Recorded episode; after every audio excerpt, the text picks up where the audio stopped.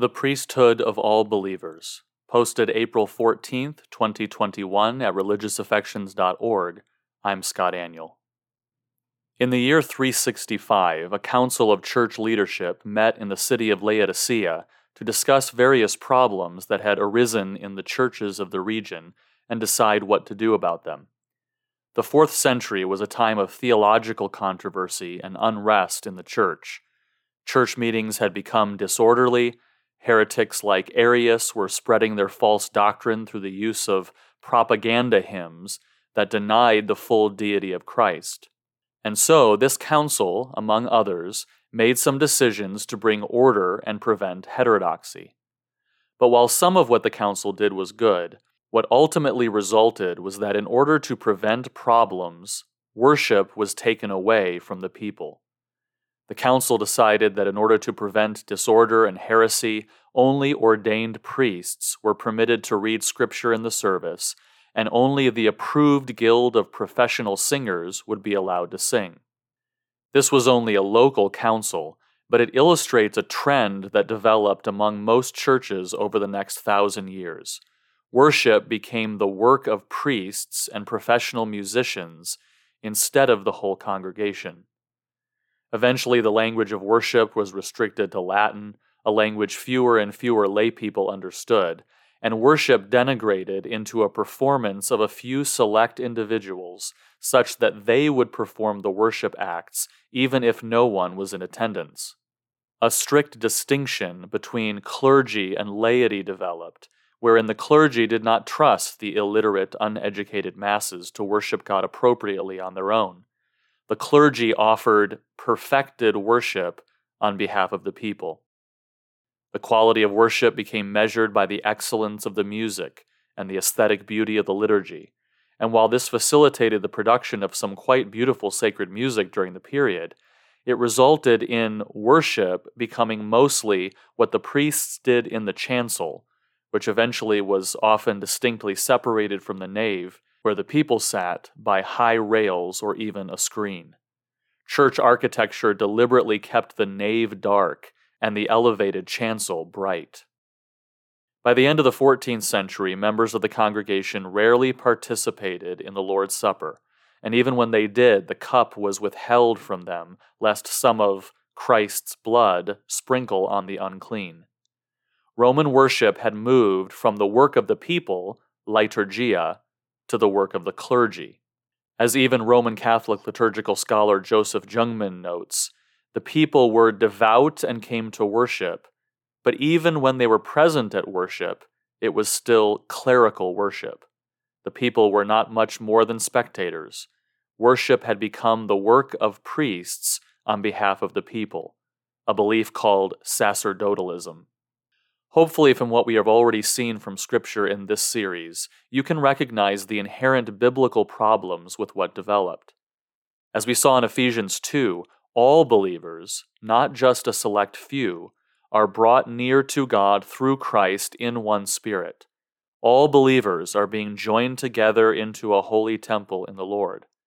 And as we saw from John 4, all believers are able to commune with God, hearing Him speak from His Word and responding with our spirits to Him. And all believers can nurture and cultivate that communion with God through what we do in corporate worship, this covenant renewal ceremony, where we once again rehearse the realities of the gospel and renew our vows to the Lord. In the next couple of posts, I would like to draw our attention to two important New Testament principles about the nature of the church that emphasize the fact that the whole congregation must actively participate in corporate worship. First, in 1 Peter 2, the apostle uses the same metaphor of a temple to describe the church that Paul did in Ephesians 2, but he extends it further to make a point that explicitly contradicts the sacerdotalism that would later develop in the medieval church. He says in verse 4 as you come to him, that phrase come to him has the same root as what we saw in Ephesians 2 and Hebrews 10, the idea of drawing near to the presence of God through Christ in the Spirit for communion with him. As you come to him, a living stone rejected by men, but in the sight of God chosen and precious. So, like Paul, Peter is using the metaphor of a cornerstone to describe Jesus Christ. The cornerstone of what? Keep reading. You yourselves, like living stones, are being built up as a spiritual house. There's that phrase again that refers to the church as God's dwelling place, God's temple. So here, Peter is developing the same theological truth about the church as Paul did in Ephesians 2. Through Christ in the Spirit, we have access to the presence of God for communion with Him. In fact, we are being built into a sanctuary of His presence. But then notice how Paul extends the picture further than Paul did to be a holy priesthood, to offer spiritual sacrifices acceptable to God through Jesus Christ. Not only are we a spiritual temple where the worship of God takes place, we are also a holy priesthood. And notice that he is not describing a select group of people. He's not designating church leaders only as a holy priesthood, but you yourselves, all of you, all who have been brought near by the blood of Christ, who are being built into a temple for the Lord, all of you are a holy priesthood who offer spiritual sacrifices to God through Jesus Christ. As Martin Luther said in response to the sacerdotalism of the Roman Catholic Church, all we who are Christians are priests. The worship that takes place in God's temple is not reserved for ordained clergy who worship on behalf of the congregation as mediators between them and God.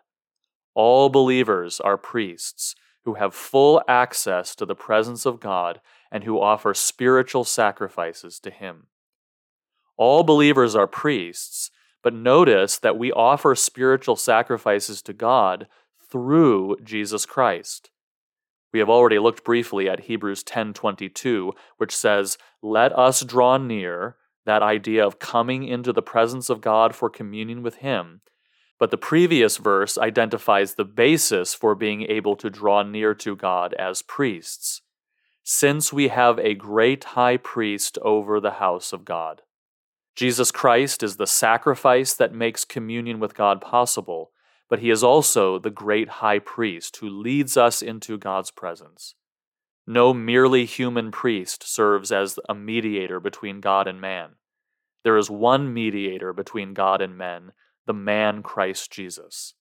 Jesus Christ is the worship leader who brings us into the presence of God, where we all, as priests, offer spiritual sacrifices to God through him. Therefore, all who are in Christ are priests who are able to draw near and offer those sacrifices. You can read this post at religiousaffections.org.